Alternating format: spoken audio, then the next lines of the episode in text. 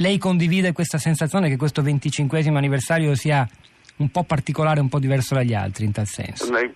Sono convinto, almeno quella è la mia, percezione diretta, che sia molto diverso dagli altri, nel senso che sia i commenti dei giornali, sia eh, le opinioni delle persone in strada parlando, sia quelle sui social network fanno emergere una grande eh, volontà di partecipazione, di dibattere, di mettere il dito in eh, piaghe difficili e controverse.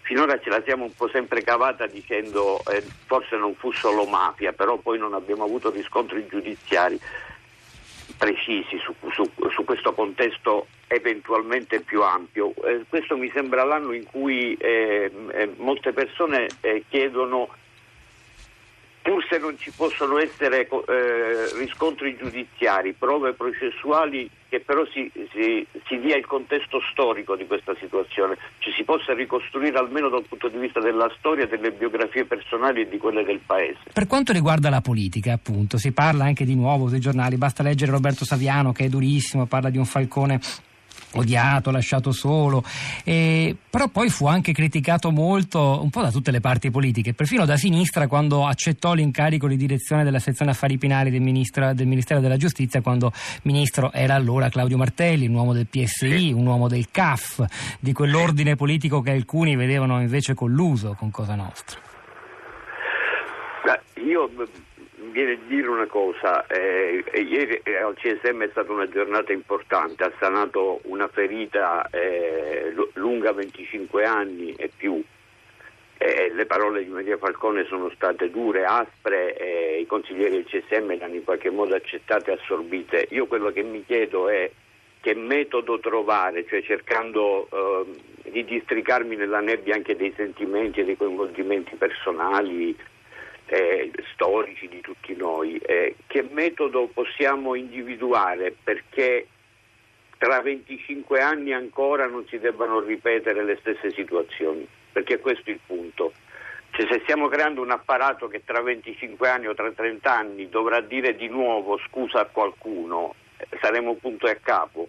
Cioè, come si fa a trovare una strada che impedisca tra 25 anni ancora di dire le stesse parole che Maria Falcone ha dovuto dire ieri l'altro.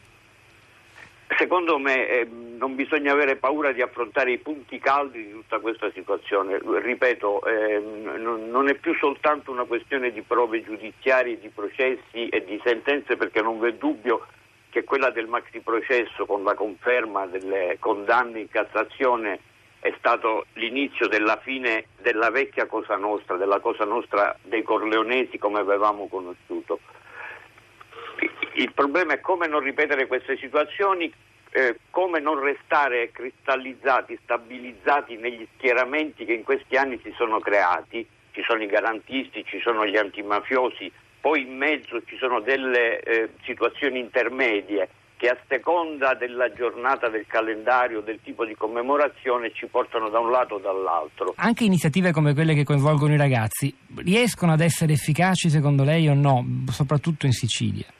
Ma dipende da noi, cioè, noi dovremmo riuscire a non disperdere questo patrimonio che c'è in ogni cerimonia, la più retorica del mondo che fosse c'è la spinta a, a portare eh, l'ago della bilancia di questa battaglia, di questo scontro, di questo braccio di ferro continuo, ma diciamo anche una cosa stupida tra il bene e il male. Questo c'è veramente dappertutto e nei cuori di ognuno di noi, comprese le giovani e giovanissime generazioni che possono non avere memoria, ma a volte questa spinta ce l'hanno naturale. Secondo me la questione è di come poi noi adulti gestiamo questo patrimonio che secondo me viene quasi spontaneo dalle persone, ma anche da tanti adulti che hanno vissuto queste vicende. E secondo me non dobbiamo avere paura di toccare i punti caldi. Tu dicevi, certo, eh, stride se parliamo oggi delle contraddizioni dell'antimafia in un giorno di celebrazioni. Ma io dico che No, non stride, anzi, bisogna, è che l'abbiamo fatto tante volte. Oggi per una volta questa pagina abbiamo scelto no, di non aprirla, ma è fondamentale. No, no intendo dire che oggi a, a, proposito delle parole di Morosini, che tra sì. l'altro è un giudice che non ha avuto timore a toccare cose che scottano, ma non perché erano pericolose esatto. in quanto eh, ritorsive eh, rispetto a quello che poteva pensare la mafia, ha toccato il processo sulla trattativa, se ne è occupato che è stato un processo come dire, ad alto tasso di infiammazione diciamo, dal punto di vista istituzionale. E, vorrei a proposito delle sue parole citare Sciascia, del quale Leonardo Sciascia viene ricordato sempre il famoso articolo sui professionisti dell'antimafia e meno ricordato l'articolo che scrisse e proprio in occasione, quel gennaio dell'88, in occasione eh, del, della trombatura di Falcone al CSM. Eh, disse al CSM, vedete l'avevo detto, dovevate stabilire un criterio allora dissi non c'è criterio e non si possono favorire semplicemente quelli che fanno l'antimafia. Eh, oggi vi dico non c'è criterio e avete trombato Falcone. Stabilite un criterio.